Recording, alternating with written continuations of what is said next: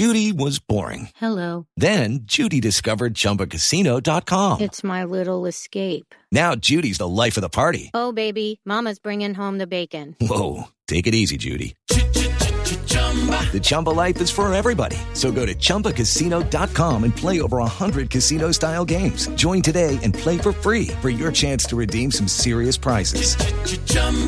ChumbaCasino.com. No purchase necessary. Void where prohibited by law. 18 plus terms and conditions apply. See website for details. It's time for today's Lucky Land horoscope with Victoria Cash. Life's gotten mundane, so shake up the daily routine and be adventurous with a trip to Lucky Land. You know what they say. Your chance to win starts with a spin. So go to LuckyLandSlots.com to play over 100 social casino-style games for free for your chance to redeem some serious prizes. Get lucky today at LuckyLandSlots.com. Available to players in the U.S., excluding Washington and Michigan. No purchase necessary. VGW Group. Void where prohibited by law. 18 plus. Terms and conditions apply. Hey guys, it is Ryan. I'm not sure if you know this about me, but I'm a bit of a fun fanatic when I can. I like to work, but I like fun too. It's a thing. And now the truth is out there. I can tell you about my favorite place to have fun. Chumba Casino. They have hundreds of social casino style games to choose from with new games released each week. You can play for free anytime, anywhere and each day brings a new chance to collect daily bonuses. So join me in the fun. Sign up now at ChumbaCasino.com. No purchase necessary. Group. Void were prohibited by law. See terms and conditions. 18 plus. Hello, it is Ryan, and I was on a flight the other day playing one of my favorite social spin slot games on ChumbaCasino.com. I looked over the person sitting next to me, and you know what they were doing? They were also playing Chumba Casino. Coincidence? I think not. Everybody's loving having fun with it. Chumba Casino is home to hundreds of casino-style games that you can play for free anytime, anywhere even at 30,000 feet. So sign up now at ChumbaCasino.com to claim your free welcome bonus. That's ChumbaCasino.com and live the Chumba life. No purchase necessary. VGW Group. Void were prohibited by law. See terms and conditions. 18 plus.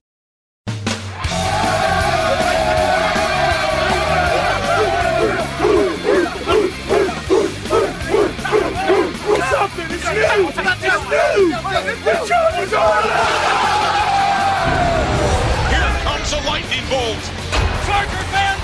witnesses to history! This is the Lightning Round Podcast with your hosts, Garrett Sisti and Jamie Hoyle. Go Chargers, go! This is the Lightning Round Podcast coming to you live after a Chargers 31 20 win over the Buffalo Bills.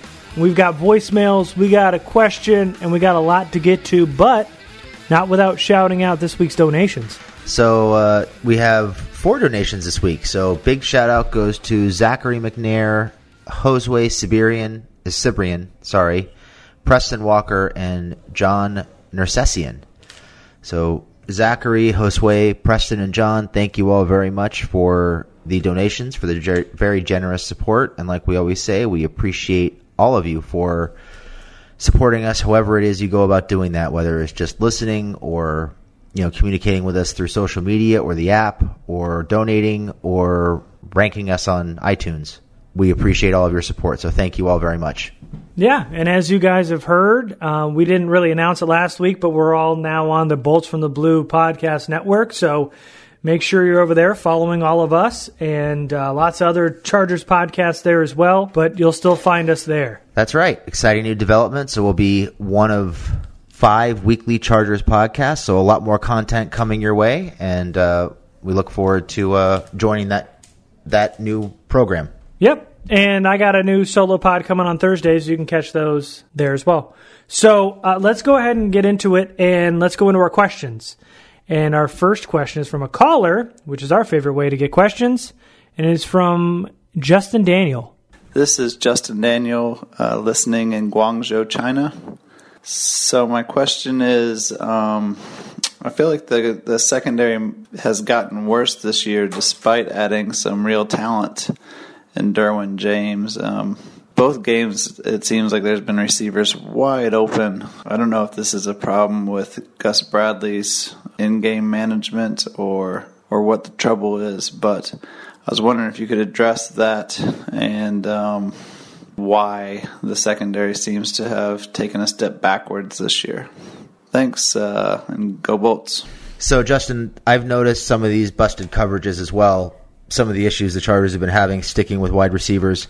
Uh, I do think there are some issues there that are related with uh, Gus Bradley's cover three scheme because he likes to drop his linebackers deep in zone coverage. And he, at least last week, he was basically letting Tyreek Hill run free through the secondary and expecting his linebackers to cover them. We've also got issues with uh, our favorite linebacker, Kyle Emanuel, being on the field way too much and being asked to cover wide receivers and tight ends in the slot, which I think we all know how that turns out. So those are some big issues in the Bills game. I noticed some some busted coverages too. It looked like receivers or uh, corners in some situations were trying to jump short routes that they were anticipating, and the Buffalo uh, receivers were breaking routes upfield and getting open. There were some uh, blown assignments, two or three by Jahleel Addae, a couple by by Kyle Emanuel. I saw Desmond King blow a couple coverages. I thought King might have had one of his worst games as a Charger. He was, uh, in addition to the penalty he had, he was really struggling in coverage. I thought he let let a couple guys go with no one to help him. So I think guys are maybe a little bit confused about their um, about their assignments at times. It seems like maybe there is an element of guys being a little over aggressive and jumping the first move with nobody behind them to help them. So hopefully these are things that will get cleaned up. Uh, but they were it was definitely an issue. There were probably four or five coverages in the Buffalo game alone that should have led to big gains and or points that Josh Allen just didn't see and didn't get the ball to the receivers. And the Chargers were lucky in that regard because I think with a competent quarterback, we could have been talking about a very different result this week. Yeah, I agree. I think it's also something to expect with Gus Bradley. There's a lot of cushion. And um, you also kind of have to, I don't want to say give him a pass, but at the beginning of the season, you know, some of this stuff happens. And uh, there are a lot of the guys that are here from last year, but when you throw in Derwin James, Kyzir White, Uchenna Nwosu all getting major snaps, there's going to be some bumps and bruises along the way. And that's some of it you're seeing, but there's also guys like Addae who, I mean, we'll talk about in a little bit, and Emanuel, of course, but I mean, wide receivers and tight ends – we saw a fullback burn him for a 20 plus yard gain again. So with DiMarco, so it's it's everybody's getting involved. They don't have to be fast or talented, but they can get behind this defense. And so uh, so yeah, it is it is a little concerning, but also you got to see as the season goes along, especially with these younger guys and how they all click together. Yeah, I think there's some some element of that. You know, the starters don't play a lot in the preseason they're rounding into, into form. Uh, I've noticed that they've been playing guys who had, did not play a lot last year. There were snaps in there for um, for Rayshawn Jenkins with the first team defense when they were running their dime packages. They had Adrian Phillips playing some free safety at times yesterday. So they are experimenting with some new personnel groups at times, uh, trying to get more of their corners and more of their quote unquote playmakers on the field. So there's going to be some lapses in coverage at times as guys you know, kind of grow into their roles and figure out what's expected of them.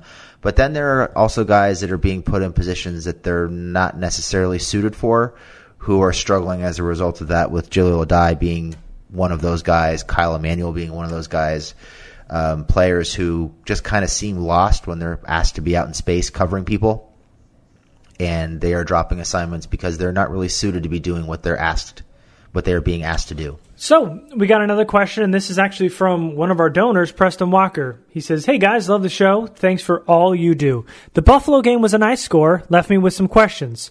First one: Are you concerned about overconfidence and lack of focus the Bolts seem to have, or is a swagger a good thing for a young, high-intensity defense?" So, first question.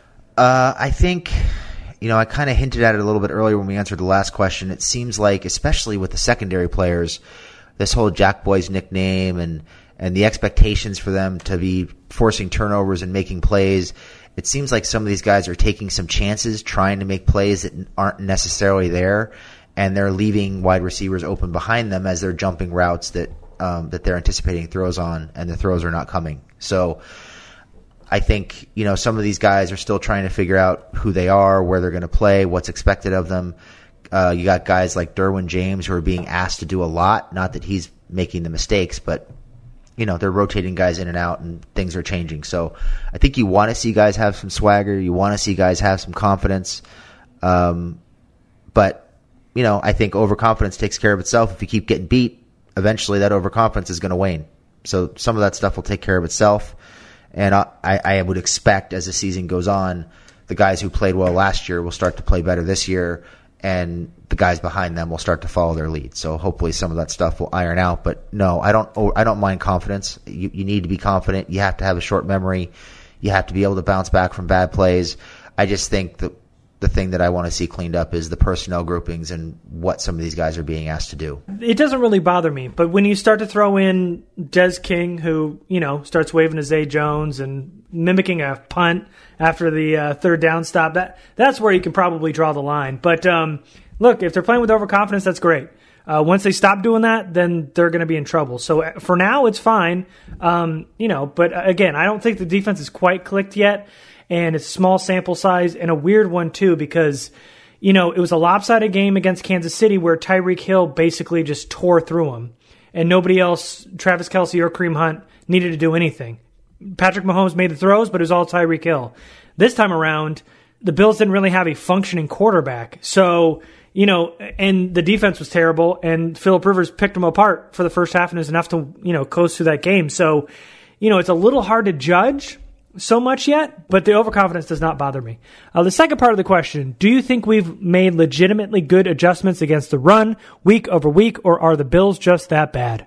I think some of the personnel additions they've made are making a difference against the run. Uh, Derwin James, obviously, I mean, to call him just a safety at this point is kind of selling him short. He's basically like a linebacker who can play some corner and play some safety.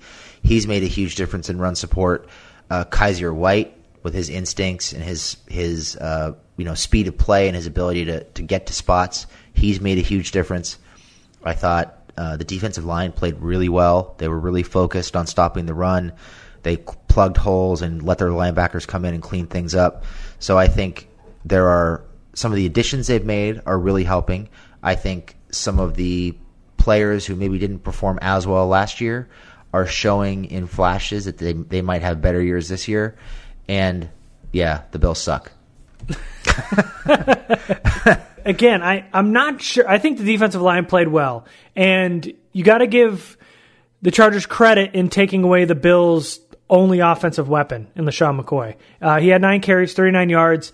Most of that came on a 27 yard uh, run he had to begin the third quarter. So most of that came on one run. They did well. But like we mentioned last week, they didn't really get tested against the Chiefs. Tyreek Hill was the guy they kept going back to. And look, they took him, they took McCoy away, but also, McCoy didn't run a lot against Baltimore either, who actually has a pretty good run defense too. But yeah, the Bills aren't very good, so I don't think they really have gotten tested quite yet. Um, they did they did enough to win that game in Buffalo, which is great, and that's all that really matters. But um, if you're asking, you know, is the run defense good? I don't know. You can legitimately say they are or aren't yet. They've done pretty well on the stat sheet, but come week three and Todd Gurley, they've got the real test. Yeah, and I think you got to point out, you know, I said it jokingly that the Buffalo sucks, but their offensive line is terrible. Um, Awful. I mean, they've got you know a bunch of backups playing on the offensive line. They can't really block anybody, and it really showed on Sunday. So the Chargers perform well on Sunday. They stop the run. Uh, obviously, a twenty-six point or twenty what twenty-two point lead going into halftime played a big role in the in Buffalo's ability to continue running the ball and continue testing them. Uh, but they showed well when Buffalo was able to, was trying to run the ball and was still quote unquote in the game, and they've shown flashes of being able to really hold up at the point of attack much better than I think any of us anticipated early in the season. But like Garrett said, big test coming uh, with Todd Gurley and the Rams because that's a good offensive line, and you know they're going to pound the rock. Yeah, that offensive line in Buffalo was good a year ago, but they lost all their important pieces. Richie Incognito, Eric Wood, which was a staple in the middle, Cordy Glenn. I mean, they lost them all. And it's basically a patchwork offensive line, and they're not very good. And you saw with the amount of sacks that they've tallied up in the last two games, they, they can't protect any quarterback back there. So uh, let's go ahead and start talking about the game. I mean, we've kind of teased it enough. Let's give the people what they want. Uh, let's talk about some important storylines that happened on Sunday. Well, I think you can't talk about this game without talking about the storyline of Derwin James and what he did in that game. Uh, you know, Derwin, I mentioned it earlier. You know, he's referred to as a safety or a defensive back. I don't really think that does justice to the role that he's playing on this defense. For a rookie, they're asking a lot of him. He played in the box as a strong safety. I saw him out playing in the slot at times. He played some free safety. He is really all over the field. Uh, one of the things that I love that they did with him this week, they did they didn't do nearly enough against Kansas City, was they were frequently lining him up on the same side as either Uchenna Nwosu or Melvin Ingram and having him blitz off the edge. There were a couple times where he and Desmond King blitzed off the same side of the line of scrimmage. So they are finding ways to get him involved in all phases of the defense, and he did not disappoint. Uh, eight tackles, I think, six of which were solo, if I'm not mistaken. Two tackles for loss. He was credited with one sack, although he really had two, in my opinion. He had a beautiful pass breakup on a play about 25 yards downfield against Charles Clay. Uh, a couple big sticks in the run game. He had one one pass play to Shady, I think it was to Shady McCoy, where he closed quickly and blew him up at the line of scrimmage before he could make a move. Derwin was all over the place, basically playing as the Chargers' fifth or fourth linebacker, fourth linebacker, and uh, was really, I mean, he ran straight through two blockers on blitzes. He did everything. He he just was playing like a man possessed, and he took over that game in a lot of ways. So I think Derwin is the big storyline coming out of this game, just in terms of what they asked of him and how well he handled it. Yeah, and that was that was obviously one of the storylines I wanted to talk to, and how could you not? But you know, let's let's just talk about the rookies in general. You talked about Derwin James, led the team in tackles, had the sack, two tackles for a loss, a pass breakup. That pass breakup, where Allen whipped that ball into Charles Clay down the field. If Derwin doesn't get a hand on that, that is a big gainer, if not a possibility of six. I mean, he was out on an island. They left the rookie one on one with the tight end, a veteran tight end, and a pretty good one at that. And Derwin James able to get the pass breakup. Huge play. And he was trailing on that play, and he had Yeah. to close and make up ground to get his hand on it, and timed it perfectly. I mean, that is, I mean, that's a veteran play right there for for Yeah. a guy playing in his second NFL game. Yeah. to be able to make that play. Yep. And then the sack, you know, the sack that you're talking about that should have been two was where he was in the backfield so fast, Josh Allen couldn't hand the ball off and he tucked it and basically, you know, they said he was a runner at that point and they called it a tackle for a loss, but it's not his fault he was he lasered in the backfield so damn fast.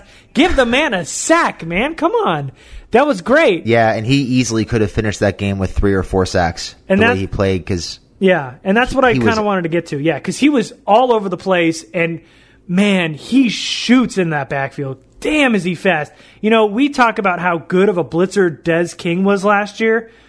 This is a whole nother level from Derwin James. Des King is a blitzer. Yeah. we talked about it during the draft prep. Derwin James is a pass rusher. Yeah. and there's a distinct difference there. Yeah, and and I made the joke that Derwin James was the top five pass rusher in this draft class. We might not be far off from that. I mean, he was so damn good. Um, the one thing, if we can start to talk about, you know, some rookie mistakes, you talked about he could have had a couple sacks. There were a couple missed sacks that could have cost the Chargers. Didn't particularly, but there was one on the first Bills possession where he ran right by Josh Allen, but it forced him back inside. Uchenna Nwosu cleaned it up, got the sack. But the very next play, that's when he slams Josh Allen down for a loss of six, tackle for a loss. So learn from his mistake there. There was one where he ran past him on a second and six on the Bills' drive right after half, and Allen ducked out of the way and then ran for a first down.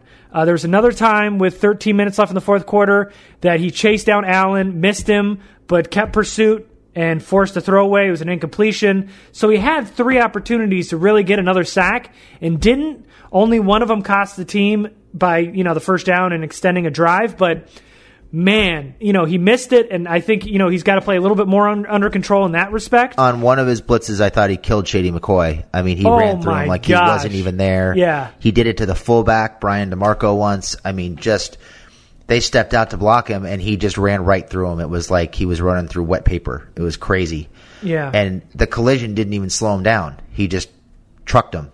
Yeah. And there, there's definitely, you know, he could definitely benefit from being a little bit more under control. He's a little bit, uh, maybe a little bit too amped up and a little bit over aggressive in his angles, and he's allowing escape angles. So he needs to be a little bit more disciplined with his pass rush angles and really focus on pinning the quarterback down in the in the pockets to, to let other guys clean it up. But it's hard to complain about what he's doing as a, as a blitzer slash pass rusher Yeah. in his second NFL game. Absolutely. And then, of course, we got to talk about Kyzir White. You talked about a little bit earlier. He had himself a game too.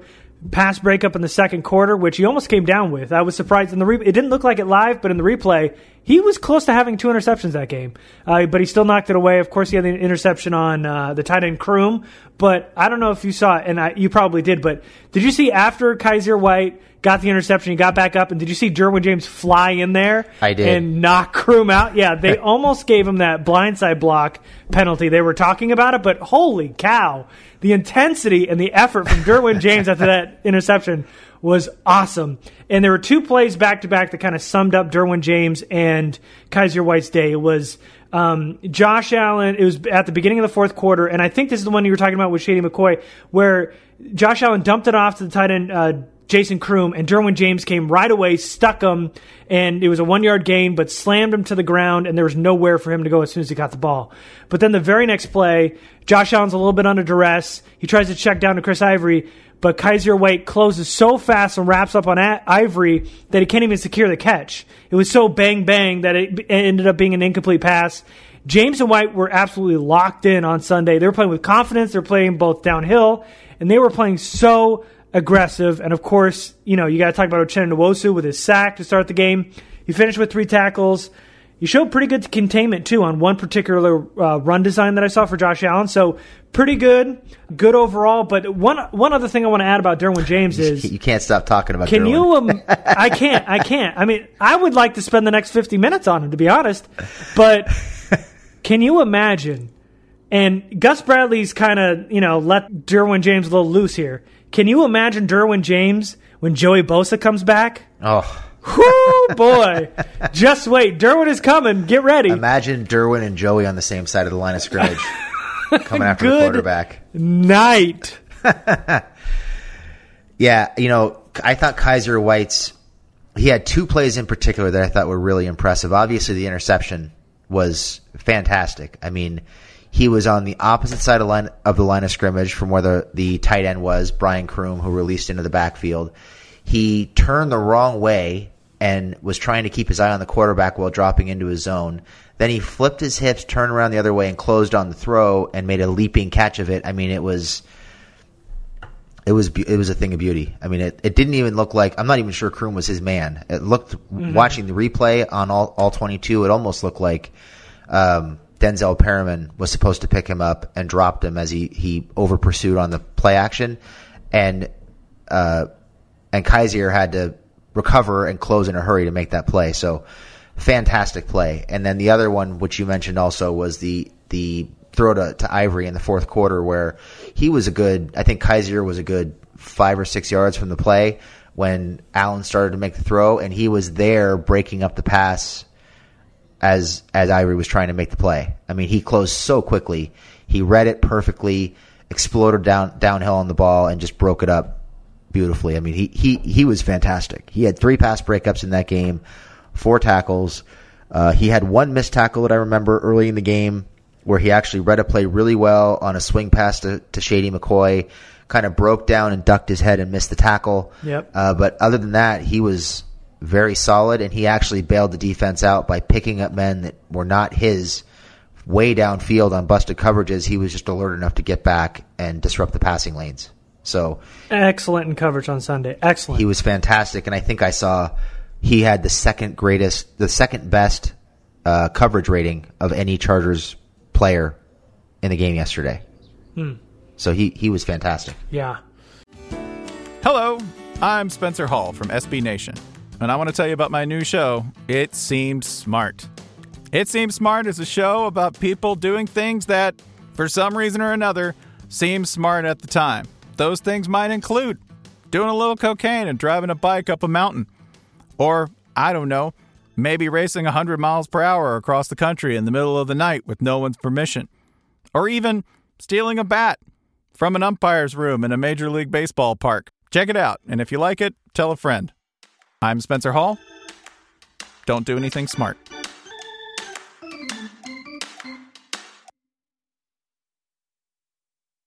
So, uh, you know, you talked about uh, Derwin James, kind of talked about the rookies. I'll I'll throw one out, and um, It's about how the Chargers basically saw a mismatch with these Bills linebackers and just attacked them. In week one, the Ravens had three tight ends. Uh, going back and watching that game, Nick Boyle, Maxx Williams, and Mark Andrews. They got 103 yards combined, and they just attacked the Mike, which was the rookie Tremaine Edmunds, and they attacked the Will Matt Milano. And that's exactly what the Chargers did on Sunday. They took the play out of what the Ravens did on in week one and just copied it over. Melvin Gordon's first touchdown pass was on Tremaine Edmunds across the middle of the field. Basically make those two run and cover. The second the one right after that, which was a TD, that was the kind of wheel route. That was Matt Milano in coverage. So they picked on Edmunds for one touchdown, picked on Milano for the other touchdown. And then you saw, you know, with the tight ends for the Ravens, the Chargers did the same thing. They got Virgil Green involved more, had three catches, 55 yards. They basically saw the middle of the field as easy money. And in the first half, they just kept going back to that well and with success. You saw Keenan Allen uh, with success. You saw Tyrell Williams with the crossers have success. I mean, they, they knew exactly what to do. They attacked it and that it was a great offensive game plan for the first half. Yeah, I was. Uh, you know, you mentioned in your other podcast, I wrote an article about it for Bolts from the Blue last week with my game plan piece, and I basically said that the biggest thing that I thought the Chargers would do would be to try to isolate Tremaine Edmunds in coverage on the on the running backs, and they did exactly that. They and they did it every way possible. They had the you mentioned the touchdown pass to Melvin Gordon, which was just a simple, you know. Uh, play action pass out of, I believe it was, I think it was 11 personnel. They motioned Keenan Allen in from the left side, tied to the line of scrimmage to sell run. Uh, and of course, Tremaine's in, first instinct on every play is to come downhill towards the line of scrimmage. So they fake the handoff to Melvin.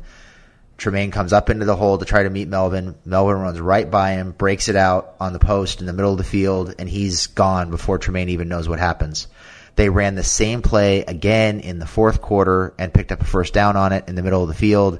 Uh, they they had a couple really well designed swing passes and wheel routes to um, to Ekeler out of the backfield where they had either trips or twins on the left side to the wide side of the field, and they ran guys deep down the field to clear out space and just swung Ekeler out into the backfield underneath that and made made uh, Edmunds, who was basically playing on the hashes, come all the way across the field to try to chase down Ekeler, and he just couldn't do it. And I was a little surprised they didn't use Ekeler in that role a little bit more often because he was so effective doing it. But what they were doing with him and Gordon in the middle of the field, and you mentioned Green, was just a thing of beauty. I mean, they they knew exactly what they wanted to do, and they just kept going back to it, and there was no answer for it. They never adjusted. Yeah. So, uh, give me something else you noticed during this game.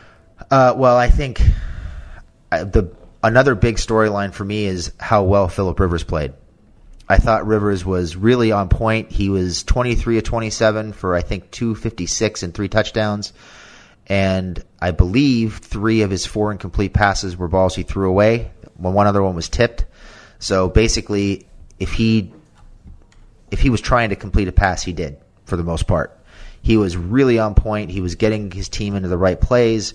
He was making good throws, good reads. Uh, you know, just he was fantastic. It was one of the better games he's played in a couple years. I thought it may not show in the statistics because he didn't put up monster numbers, but he was razor sharp from the start of that game and really never slowed down, with the exception of the pass rush not protecting him in the second half. Yeah, and I don't I don't have a note on this, and what, I, but I just want to give a shout out to Mike Williams. Man, that touchdown pass, great throw by Rivers, great catch in traffic by Mike Williams. Not a catch I think either Tyrell Williams and definitely not Travis Benjamin making traffic because you know Tyrell Williams is not the strongest guy at the catch point, but man, Mike Williams took the hit and kept it down and first great first touchdown for Mike Williams. Yeah, both his catches in that game played big roles in either scoring points or extending drives, and they were both physical catches in traffic. So uh, good on him. I thought those were the two best plays he's made as a Charger so far. Oh yeah, definitely. So uh, I'll go ahead and give you one, and uh, it's not, it's not a good one. We've been talking about the good stuff, but it's just how this team came out flat in the second half. You know, they came out, they went through, they had three three and outs in the third quarter. They had nine total yards. The defense lets the Bills score a touchdown their first possession. There was that long touchdown run by uh, Shady McCoy, or long, excuse me, the long 27 yard run by Shady McCoy, and then that blown coverage by Jahleel Addae where he bit on a play fake. He jumped down the line of scrimmage, left the fullback Patrick DiMarco just leaked down the sideline. Was, he was uncovered for 24 yards. And you know, you think like when you travel to the East Coast, a lot of these West Coast teams come out sluggish, But this was the exact opposite. You know, they the coaches seemed like they had the team ready. They were ready to go when it started, and then they coasted for the next two quarters. And yeah, I think good teams step on the gas and bury teams like this. The Chargers got the win, and that obviously carries the most weight. But this coaching staff was outcoached in Week One. We talked about it with the Chiefs. They looked like they kind of fell asleep at the wheel in the second half. Uh, they can't afford to do that the rest of the season. They're not going to play a team like this bad Bills team, and they definitely can't do it next week against the Rams.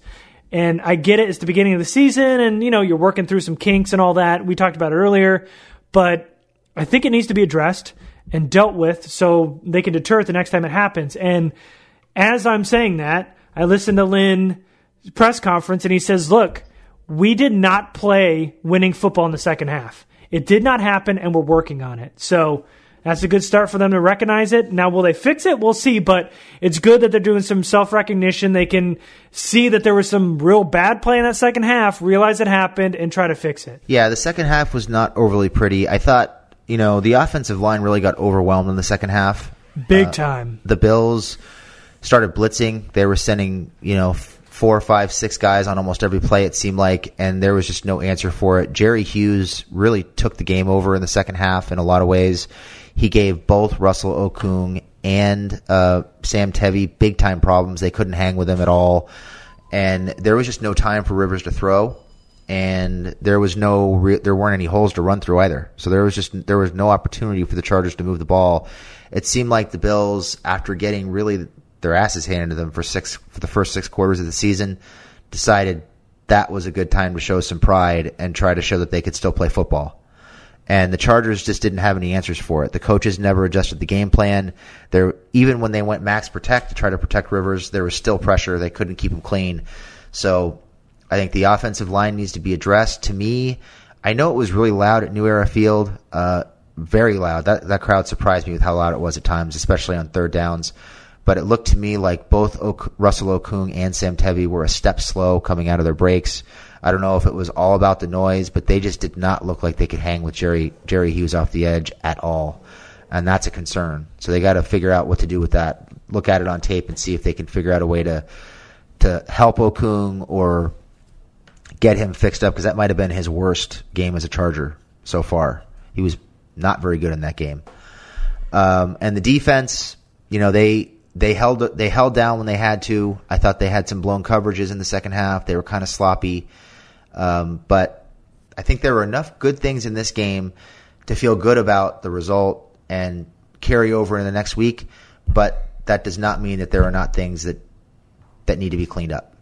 Yeah, most important part is they got the W, and yep. that's what matters most. But also, that doesn't mean it was a perfect game from the start to the end. So you kind of touched on my next one, but go, give me another uh, important storyline from this weekend.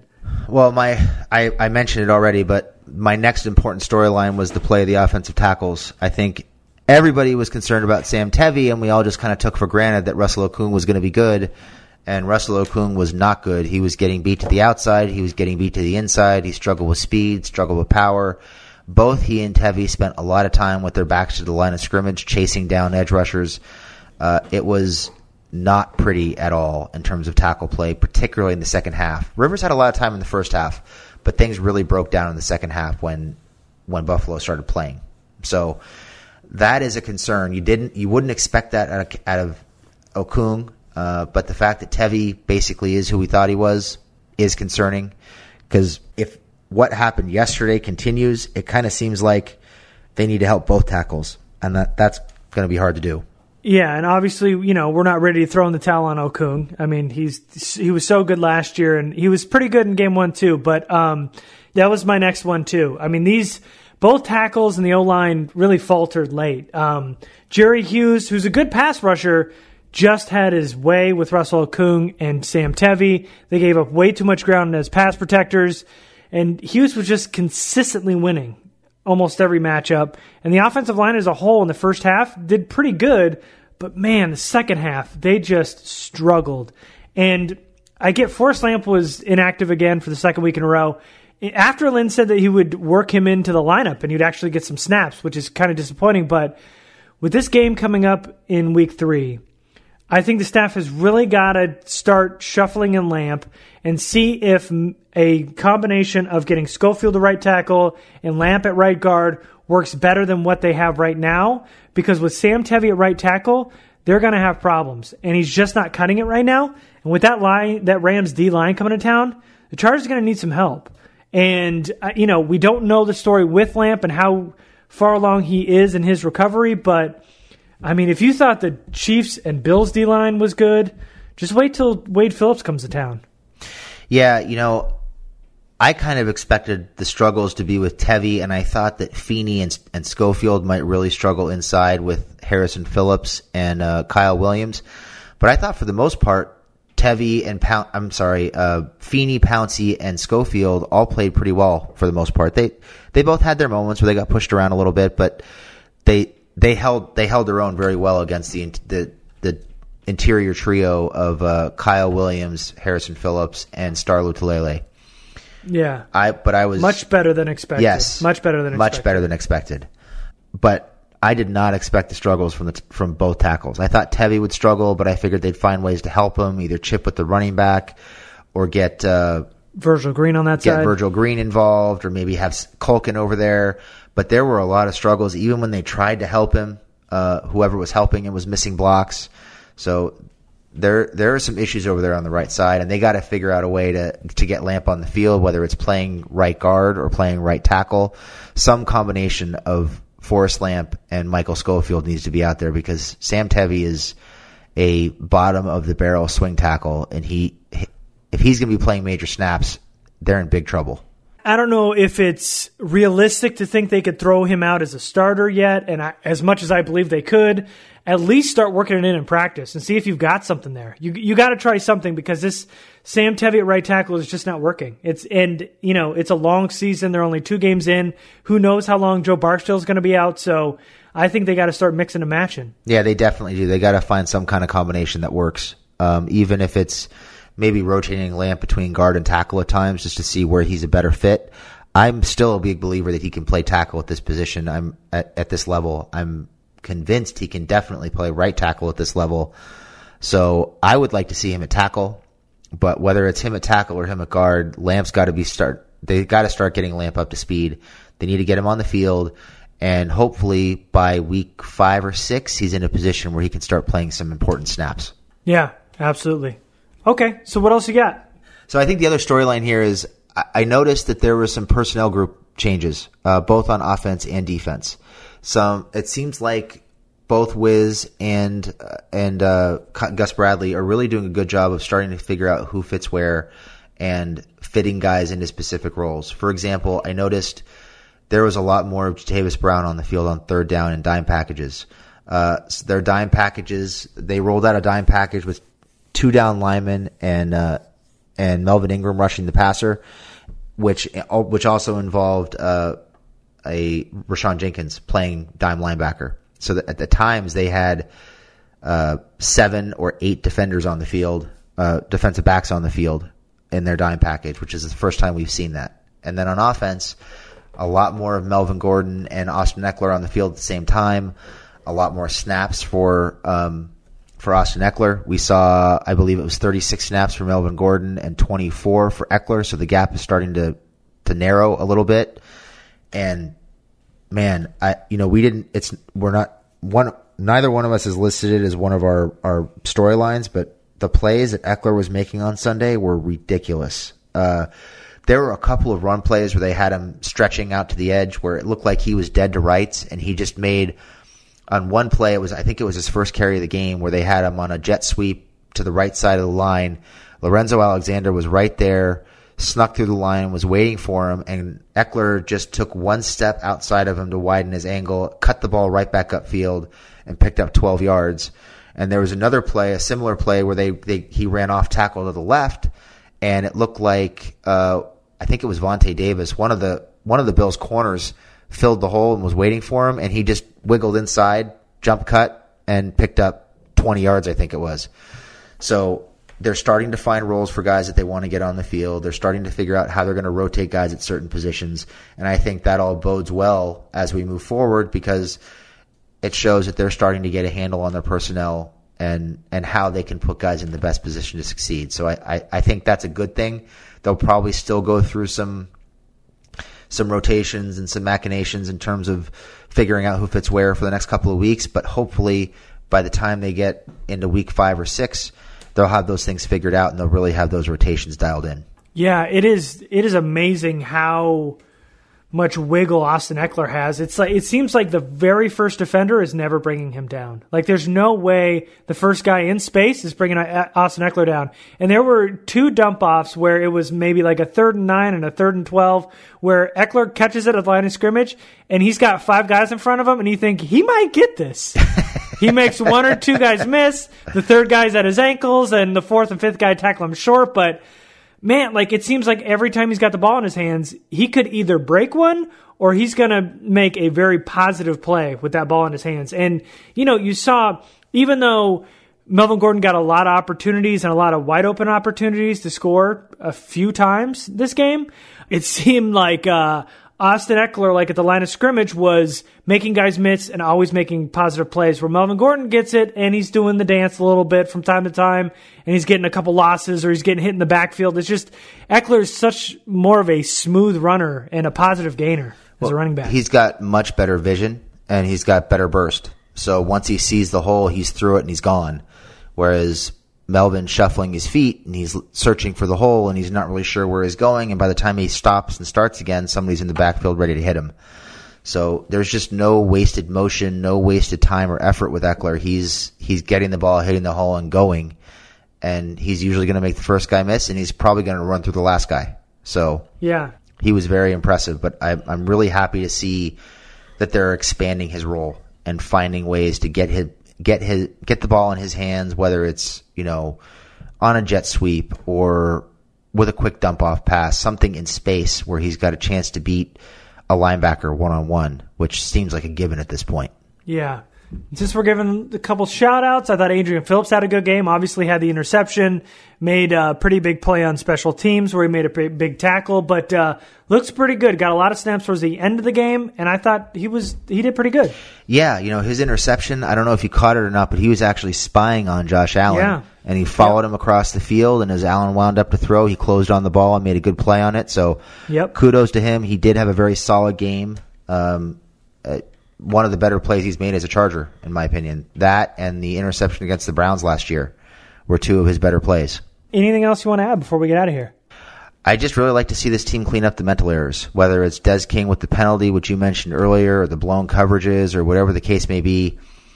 They're making mistakes that they can survive against teams like the Bills. They won't survive those mistakes against teams like the Rams and some of these other teams on the schedule. So they need to get these mental errors cleaned up and they need to start focusing and doing a better job of being aware of the situation and not making stupid mistakes. Yeah, and I think it's a good first step that they rec- they realize it in that building. You know, that's not something we'd ever hear from Mike McCoy. That's for damn sure. He's not saying, "Hey, we messed up. We got to clean some things up." And you never would have seen McCoy lay into a player the way uh, Anthony Lynn laid into Des King on the sideline. I mean, nope. he made an example of him, and I mean, players would have just brushed McCoy off and walked right by him, and there would have been no yeah. no respect for what he was saying. But I mean, King was wrapped with attention and was not going anywhere until that tirade was over. He took every bit of it because he knew he had to. And yeah. I'm sure that message was delivered. Oh yeah, yeah, and I don't see Des King doing that anytime soon. No, in fact, he, I don't know if you saw. He said after the game that I guess he and Zay Jones are really good friends. Yeah, and he yeah. felt like he got the better of him on that play, so he was kind of talking a little bit, and he got caught, and he said, "Yeah, I don't think that'll happen again." So he knows. yeah, I bet so. And got you know, you got to think for a guy like McCoy who was crouched down almost in the fetal position when they were losing, eh, a guy who delivers a speech like that. Yeah, I don't think they're listening. But Anthony Lynn, the dude we saw flexing at the goal line, I, I'd listen to him too. Yep, you kind of have to. Okay, guys. Well, Chargers win. We don't have to wait till week five to get the first win of the season. How about that? That's fantastic. Thank God for that. so I am at Twitter. I am at Garicisti. Jamie at lightning underscore round. And we will see you next time. Thanks, everybody.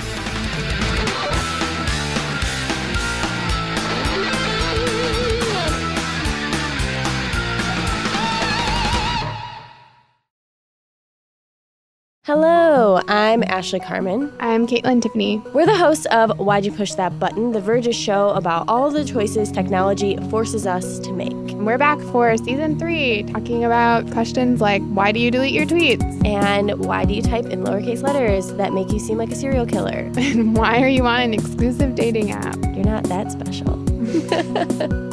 We're releasing a new episode every Wednesday, and you can find us anywhere you typically find podcasts, which is Apple Podcasts, Google Podcasts, Pocket Casts. So go ahead and subscribe and check us out.